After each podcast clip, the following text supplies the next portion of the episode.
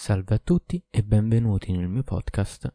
Io sono Paolo, dove leggerò per voi qualche libro e qualche bel racconto. Si racconta, ma Dio ne sa più di noi dal momento che si tratta di dire il vero sugli avvenimenti del passato e sulle cronache dei diversi popoli, si racconta dunque che vivevano un tempo, nell'impero dei Sasanidi, due re fratelli che regnavano sulle isole dell'India e della Cina interna Avevano nome Shahriyar il maggiore e Shah Zaman il minore. Shahriyar era un valoroso cavaliere, un conquistatore invincibile, che il fuoco non poteva consumare, che il fatto di covare una vendetta clamorosa non bastava a placare, pronto a reagire ogni volta che venivano messi in discussione i suoi diritti.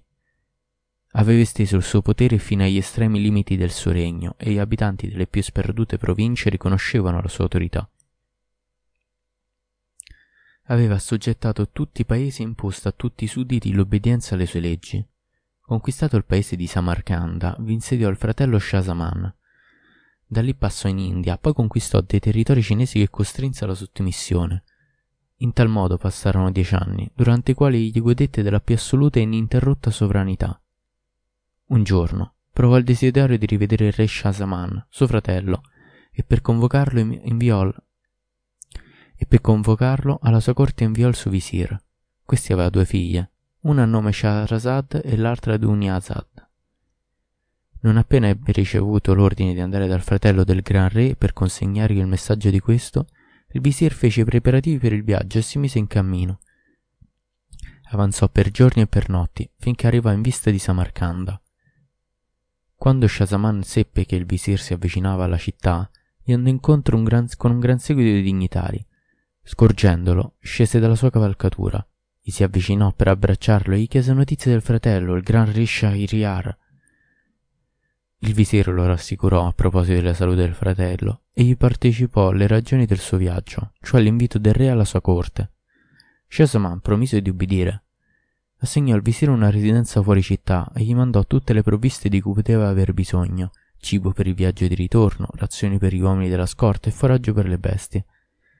Sacrificò in suo onore numerosi capi di bestiame e gli offrì in dono oggetti di gran pregio, denaro, cavalli, cammelli. Così lo trattò, con tutto il rispetto dovuto al suo rango, per dieci giorni buoni, il tempo di prepararsi a sua volta per il viaggio. Quando fu il momento, nominò uno dei notabili del paese perché esercitasse il potere in sua assenza. Quando fu il momento, nominò uno dei notabili del paese perché esercitasse il potere in sua assenza piantò il campo fuori città e alla vigilia della partenza trascorse la serata dal visir inviato da suo fratello, attardandosi con lui fino a notte inoltrata. Poi fece ritorno a casa per congedarsi dalla sua sposa. Quando entrò nella camera di costei, la trovò addormentata accanto a uno degli adolescenti che servivano nelle cucine. Dormivano avvinti. A quella vista, Shahzaman restò sbalordito a tal punto che per un momento gli oggetti persero colore ai suoi occhi e tutto intorno a lui parve nero. Ecco, pensava, come si comportano quando ancora non ho iniziato il viaggio e sono accampato solo alle porte della città? Che succederà quando avrò attraversato le regioni dell'India e sarò giunto da mio fratello? Quale trattamento mi riserverà allora la mia assenza? Ma è mai possibile essere sicuri del comportamento delle donne, anche per un breve tempo a venire? Allora una violentissima collera si impadronì di lui. Dio! esclamò. La mia sventura è completa, mentre sono re e governo la città di Samarcanda.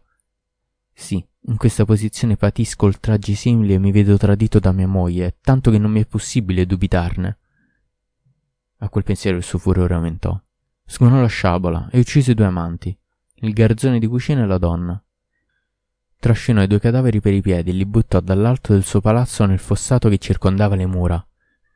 Poi uscì immediatamente dalla città, raggiunse il visir del gran re e diede il segnale della partenza.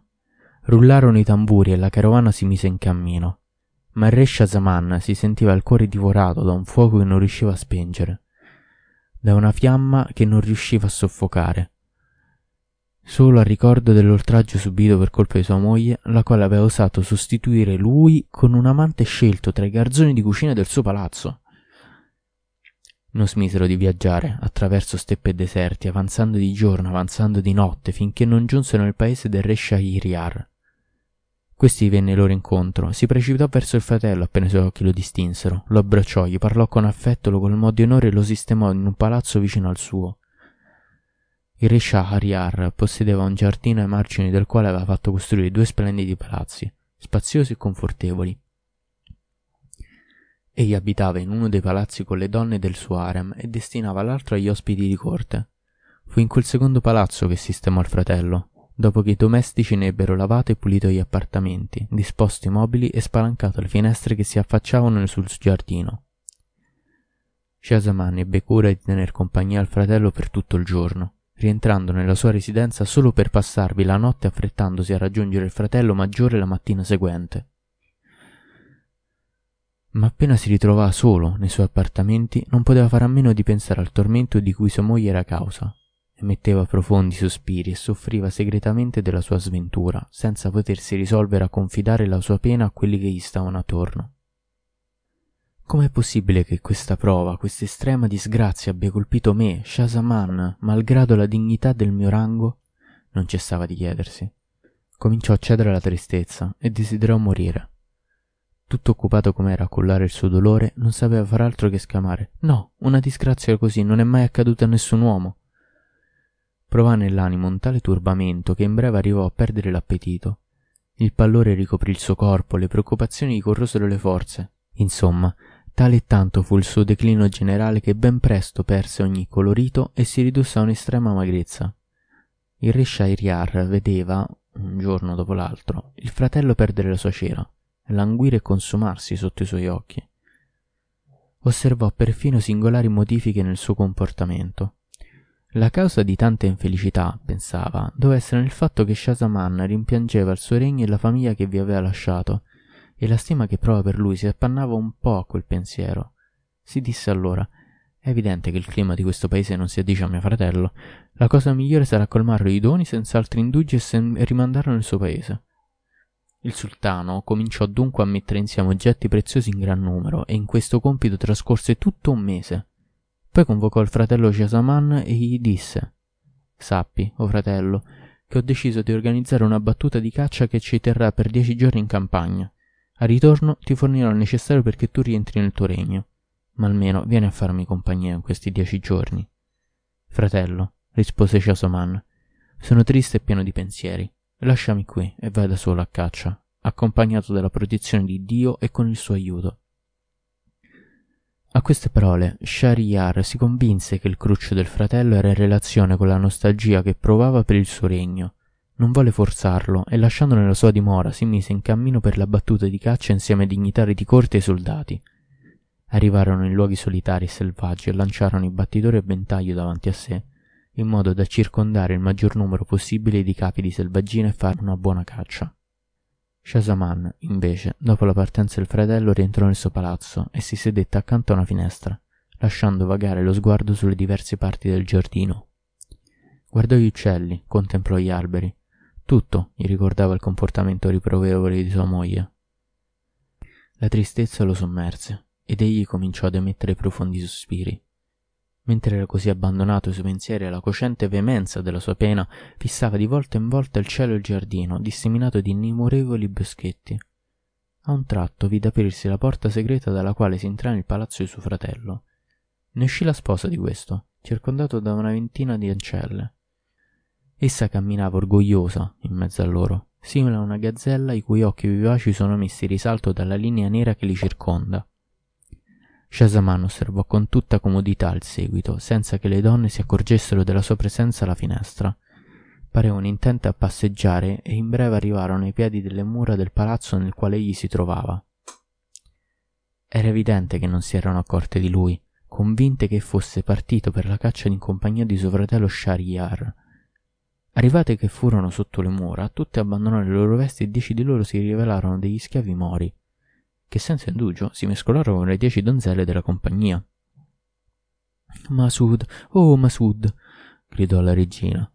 Un altro schiavo moro saltò allora a terra dalla cima di un albero e in un attimo la raggiunse. Le alzò in aria le gambe, le scivolò tra le cosce e la penetrò. Nello stesso modo i dieci schiavi si lanciavano sulle dieci ancelle, mentre Masud, per un suo conto, si lanciava sulla regina, e non smisero di folleggiare fino a notte fonda. Quando ebbero finito, si rialzarono, procedettero alle abluzioni e i dieci mori, indossate di nuovo le vesti femminili, si confusero ben presto con il resto della compagnia, tanto che un eventuale spettatore sopraggiunto in quel momento non avrebbe potuto pre- non prendere tutte quelle persone per altrettante donne. Masud, invece, scalò il muro del giardino e se ne andò per i fatti suoi. Le donne ripresero quindi con calma la loro passeggiata, la regina in mezzo a loro, e presto fecero ritorno alla porta segreta attraverso la quale si entrava nel palazzo di Shahryar. Vi confluirono rapidamente, si richiusero la porta alle spalle e se ne andarono alle loro faccende. Tutta la scena si era svolta sotto gli occhi di Shah Zaman, che dalla sua finestra non aveva mai smesso di guardare. Terminato lo spettacolo, egli si mise a riflettere sulla disavventura del grande re Shahryar, evocandone spietamenti particolari. Che poteva esserci di più terribile di quella disgrazia che colpiva suo fratello, di quella sventura nata anch'essa palazzo, nel palazzo di un re? Nell'attimo stesso in cui Shazaman si abbandonava a quelle riflessioni, dieci schiavi mori travestiti da donna erano a letto in quel palazzo con le loro amanti, le favorite del gran re, oggetto delle sue effusioni.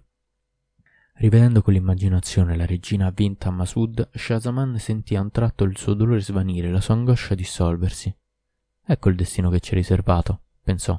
Mio fratello regna su tutta la terra, esercita il suo potere su di essa in lungo e in largo ma questo non gli impedisce di subire colpi dell'avversità al centro stesso del suo regno nella persona della sua legittima sposa e delle sue ancelle. La mala sorte abita in permanenza nella sua dimora. La sua sventura è decisamente ancora più grande della mia, e io che credevo di essere l'unico al mondo soggetto a un tale destino. Vedo che gli uomini, in complesso, sono trattati tutti nello stesso modo. In nome di Dio, la mia disgrazia è certo più facilmente sopportabile di quello di mio fratello. Poi riflette con stupore ai torti in cui le donne espongono di regola agli uomini e la prese con il fatto che non risparmia nessuno. Abbandonandosi completamente a questi pensieri, arrivò a dimenticare le sue preoccupazioni e non tardò a consolarsi della propria disavventura. La sera del secondo giorno, quando gli fu presentato il cibo, mangiò con un ottimo appetito e se la godette a gozzovigliare. Quando gli offrirono da bere, bevve con avidità. Ciò che tormentava il suo animo era scomparso ormai poteva dedicarsi senza pensieri ai piaceri della gola, che di nuovo gli davano grande soddisfazione. Non sono l'unica a soffrire per la cattiveria delle donne, pensava. Tutti gli uomini hanno un destino simile al mio. Inoltre, io sono ancora vivo mentre la mia sposa è morta.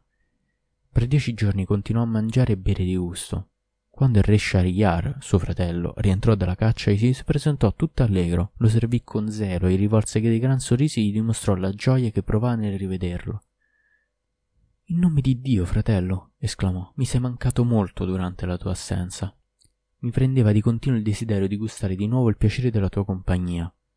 Shahryar lo ringraziò per quei buoni sentimenti e rimase insieme a lui fino a sera.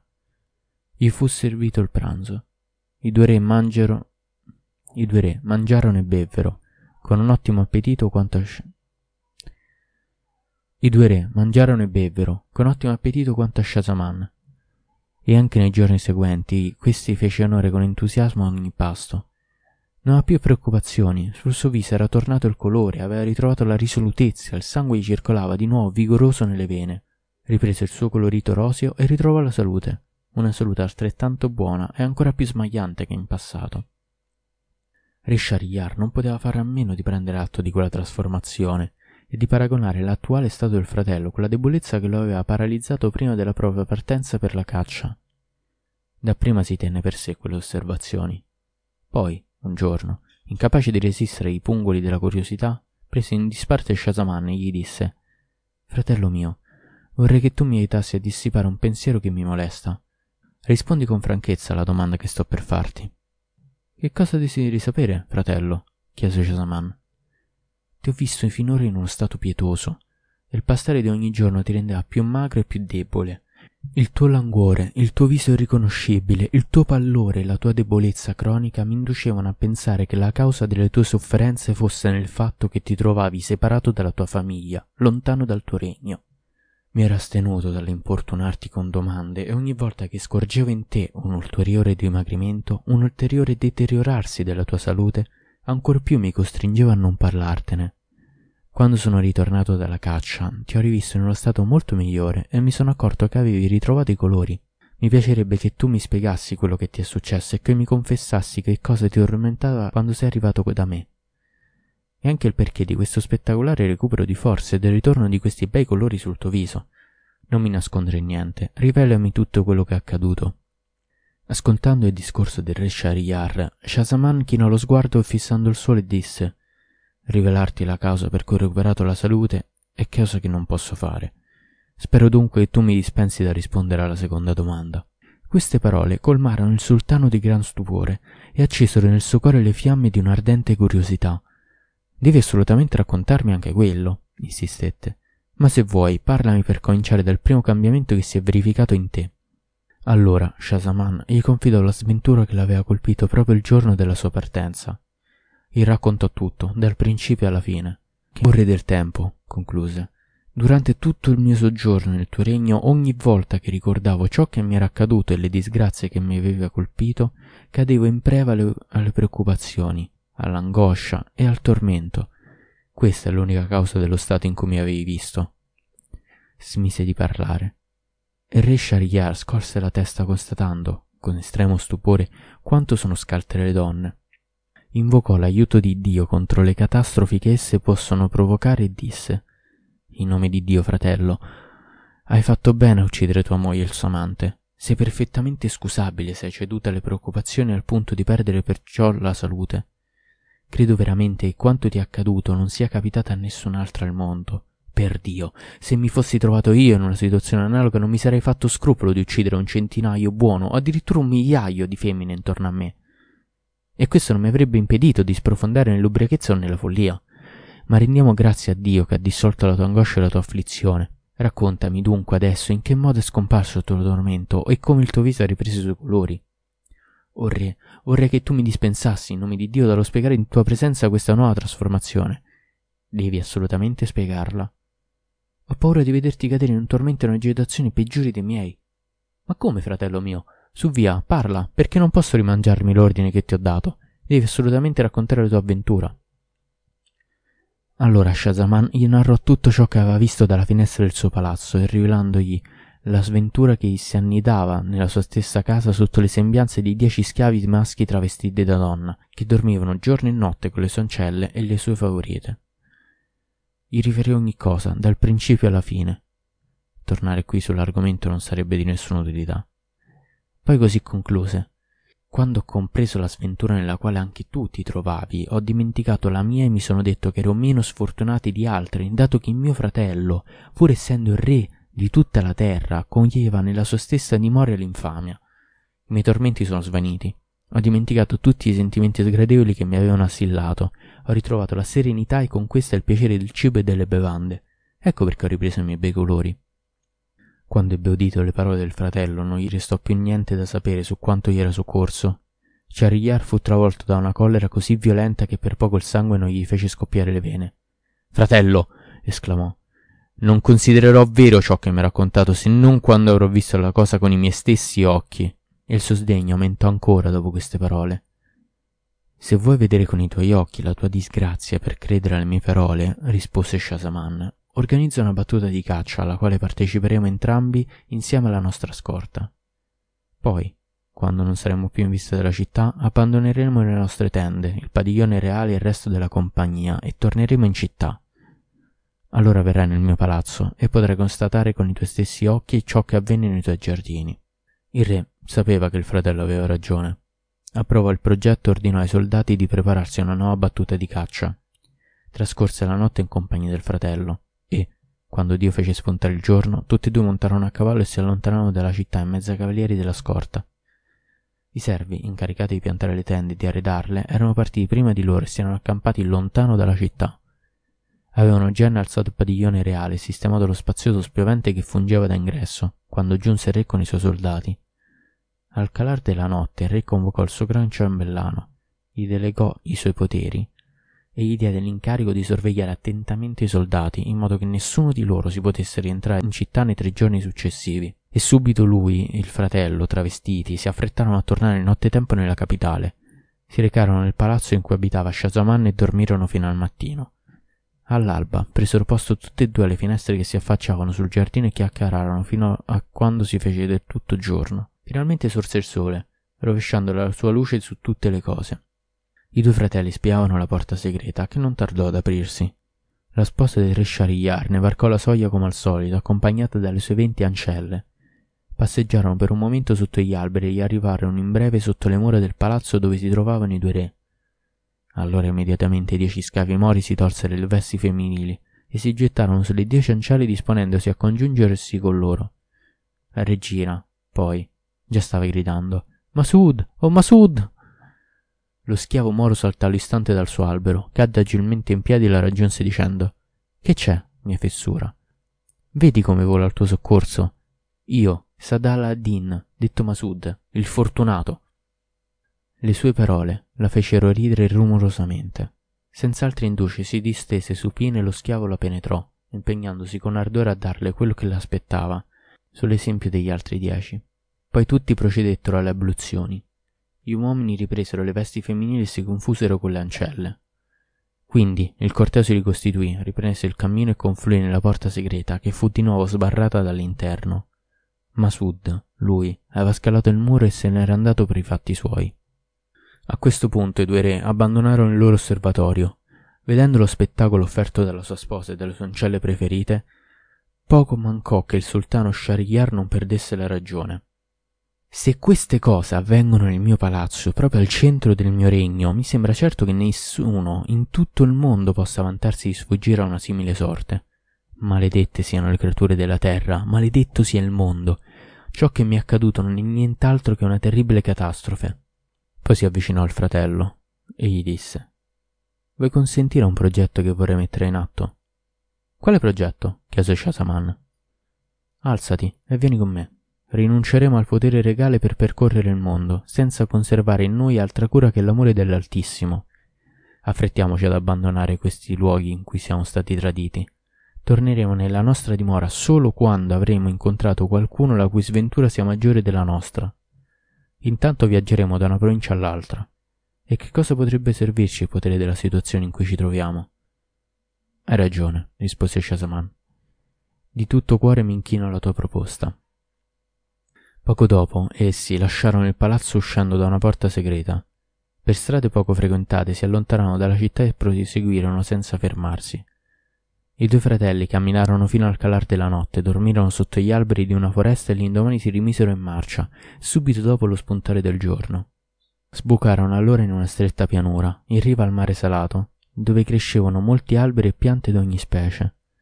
Lì sedettero e parlarono della loro disgrazia, dilungandosi a ricordare le disavventure patite. Erano presi da questa occupazione quando a un tratto in mezzo al mare risuonò un grido seguito da un terribile strepito. La paura li fece tremare. Parve loro di vedere il cielo abbattersi come un coperchio sulla superficie della terra. Poi il mare si aprì e una colonna nera, emersa dai flutti, crebbe a vista d'occhio fino a raggiungere in breve le nubi. Lo spavento che li aveva colti aveva gettato Shahryar e Shazaman in un tale panico che essi si diedero immediatamente alla fuga e si arramparicarono su un grande albero per nascondersi. Lì, seduti a cavalcioni sul ramo e attenti a mimetizzarsi nel fogliame, diressero lo sguardo sulla colonna scura che sorgeva dalle onde. In quel momento essa si distese sulla superficie del mare e si diresse alla sponda verdeggiante dove erano nascosti i due re. Poi la forma gigantesca giunse a riva e si issò sulla terraferma dove assunse l'aspetto di un ifrit, sì, di un gin nero che si erse in tutta la sua statura e si mise a camminare, portando sulla testa una cassa di vetro chiusa da quattro catenacci d'acciaio. L'essere attraversò la prateria e, volendo sedersi all'ombra di un albero, trovò di suo gusto proprio quello sul quale si erano nascosti i due re. Si fermò sotto l'albero, posò a terra la cassa di vetro con, e con quattro chiavi diverse aprì quattro catenacci ed ecco che dalla cassa spuntò un adolescente dalla figura perfetta e dalle forme armoniosamente proporzionate. Sorrideva in modo delizioso, rivelando un viso bello come la luna piena. L'Ifrit l'aiutò a uscire dalla cassa. La fece sedere ai piedi dell'albero e la contemplò in un momento prima di confidarle. O tu, perla di tutte le favorite della terra, tu che ho rapito la sera stessa delle nozze, sappi che vorrei dormire un po'. Poi appoggiò la testa sulle ginocchia della fanciulla e si sdraiò in tutta la sua lunghezza, con i piedi che arrivarono quasi in riva al mare. E subito cadde in un sonno profondo e cominciò a russare. Allora l'adolescente alzò il capo verso i rami dell'albero guardò attentamente e scosse il re Shariar il fratello di lui, Shazaman. Sollevò delicatamente la testa dell'Ivrit, la riappoggiò a terra, si alzò e avvicinatosi al tronco fece segno ai due fratelli di scendere dall'albero e raggiungerla senza far rumore. Quando capirono di essere stati scoperti dalla donna, i due re furono colti dal terrore e la supplicarono, in nome di colui che regge i cieli, di rinunciare a farli scendere da lì. Dovete assolutamente venire vicino a me, disse lei. Ma loro le facevano capire a gesti che l'Ifrit addormentata accanto a lei era il nemico implacabile del genere umano e per questo la pregavano in nome di Dio di lasciarli in pace. Vi intimo di scendere, rimanciò allora la fanciulla altrimenti sveglierò l'Ifrit per farvi uccidere. E a forza di minacce e di lusinghe insistette tanto che essi si risolsero a scendere dal loro ramo, il più silenziosamente possibile, e infine ad andare accanto a lei.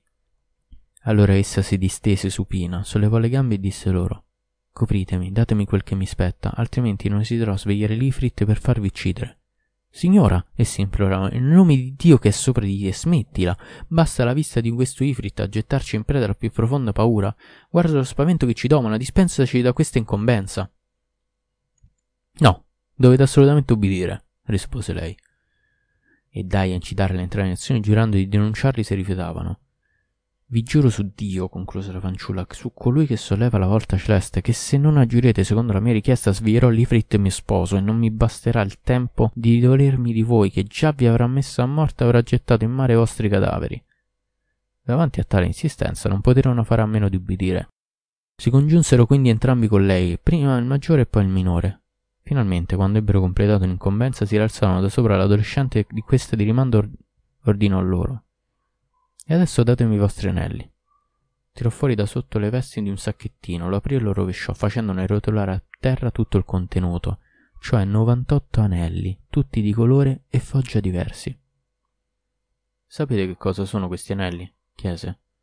No, riconobbero i due. I loro proprietari si sono tutti giaciuti con me, perché dovete sapere che ogni volta che non mi copre io gli tolgo l'anello. Perciò, dato che mi avete coperto tutte e due, non vi resta che darmi i vostri anelli. Verranno ad aggiungersi alla mia collezione, che in tal modo arriverà a cento pezzi. Così sono cento gli uomini che mi hanno conosciuto, nonostante la sorveglianza dello sceno ifrit deforme che mi ha chiuso in questa cassa con quattro serrature. Sì, di questo mostro che mi custodisce gelosamente in fondo all'oceano, in una dimora sferzata senza tregua da marosi mugghianti. Egli ha voluto che io fossi soltanto sua, credendo di avermi sottomesso, ma non sapeva che non è possibile mutare le decisioni del destino né opporsi al loro compimento. Quando una donna vuole una cosa, nessuno al mondo può impedire di ottenerla.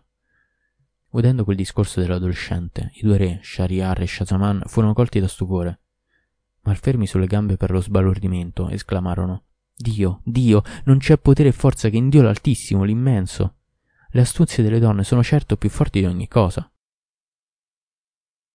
Poi ognuno di loro si tolse l'anello e lo porse alla fanciulla.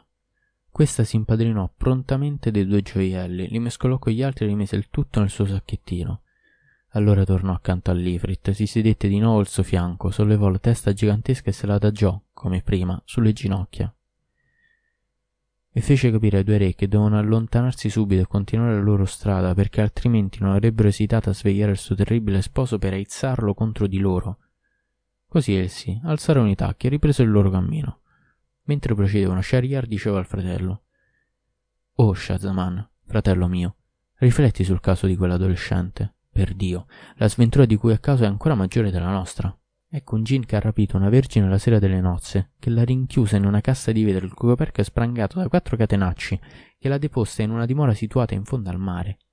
Ha creduto, ciò facendo, di proteggerla dalle insidie del caso e del destino.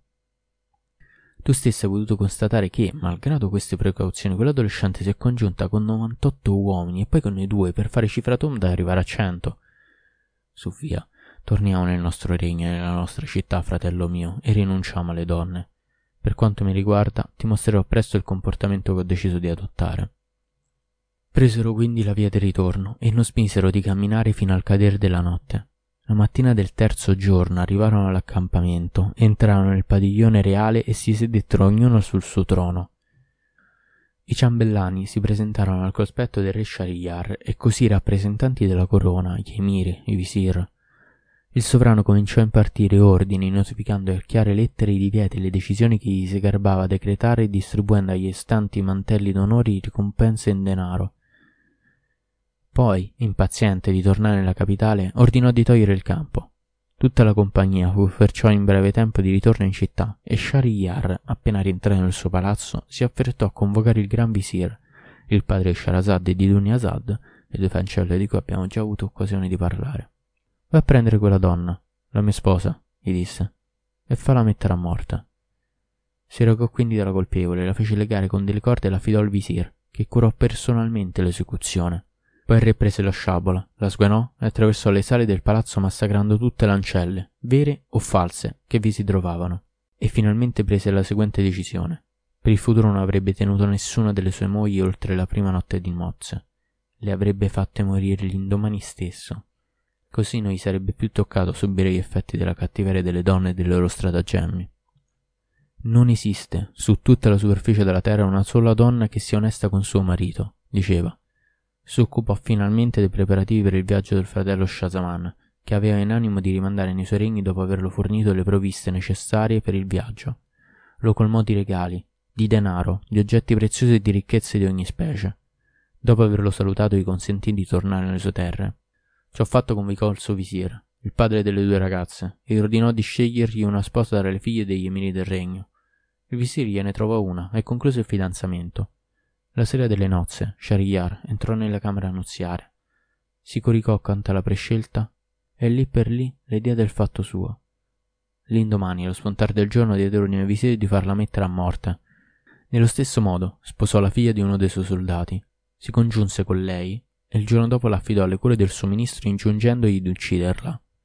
Il ministro non poté disobbedire agli ordini e la fece morire. Il terzo giorno, Shahryar prese la figlia di un mercante della città Dormì con lei fino al mattino e anche questa volta impartì al visir lo stesso ordine.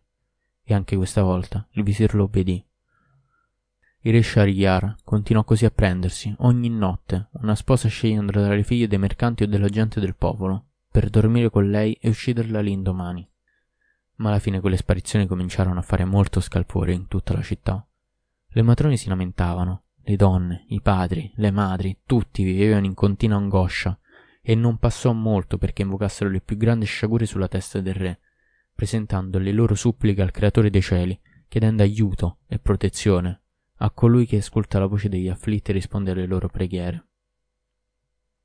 Il visir, incaricato di curare l'esecuzione delle spose del re, aveva, come sappiamo, due figlie. La maggiore si chiamava Sharazad e la piccola Dunia Azad. Sharazad aveva letto libri e scritti di ogni genere, arrivando persino a studiare le opere dei saggi e i trattati di medicina. Aveva tenuto a mente un gran numero di poesie e di racconti, aveva imparato i proverbi popolari, i detti dei filosofi, le massime dei re. In effetti, non le bastava essere intelligente assennata, voleva anche essere istruita e conoscere la letteratura. E i libri che aveva letto non si era limitata a scorrerli, li aveva studiati tutti con cura. Un giorno disse a suo padre: Padre mio, Vorrei farti conoscere i miei pensieri segreti. Quali sono? chiese il visir. Desidero che tu organizzi il mio matrimonio con il re Shahryar, o mi innalzerò nella stima dei miei simili liberandoli dal pericolo che li minaccia, o morrò e perirò senza speranza di salvezza, condividendo le sorti di quella che sono morte e perite prima di me. Udendo le parole della figlia, il visir esclamò con voce sdegnata: Sciocca che non sei altro. Non sai che Re Shahryar ha giurato di dormire una sola notte con ognuna delle sue spose e di decidere l'indomani. Tu vuoi che io ti dia lui? Ignori forse che dopo aver passato una notte con te mi ordineranno fin dal mattino dopo di farti morire? E sai bene che sarò obbligato a ucciderti senza potermi opporre ai suoi ordini. Padre mio, devi assolutamente darmi a lui, insiste la finciulla. Lascia che mi uccida. Puoi dirmi che cosa ti spinge a tale gesto? Che cosa ti induce a esporti a un simile pericolo? Padre mio, devi assolutamente darmi a lui. La mia decisione è irrevocabile, la mia scelta definitiva. Il padre, il visir. Ormai molto adirato, esclamò. Colui che è incapace di adeguarsi alla realtà della vita finisce immancabilmente nei pericoli che vuole evitare. Colui che non prevede le conseguenze delle sue azioni non può conservare i favori del mondo. Il proverbio popolare non dice forse se fosse rimasto seduto a non far niente, nessun indiscreto sarebbe venuto a turbare la mia quiete? Ho molta paura che ti capiti quel che è capitato all'asino e al toro con il contadino. Padre mio, che mai è accaduto all'asino e al toro con il contadino? Ecco la loro storia, fece il visir. Questo è stato il primo episodio. Abbiamo letto il primo capitolo del Le Mille e una Notte. Spero vi sia piaciuto e ci sentiamo alla prossima.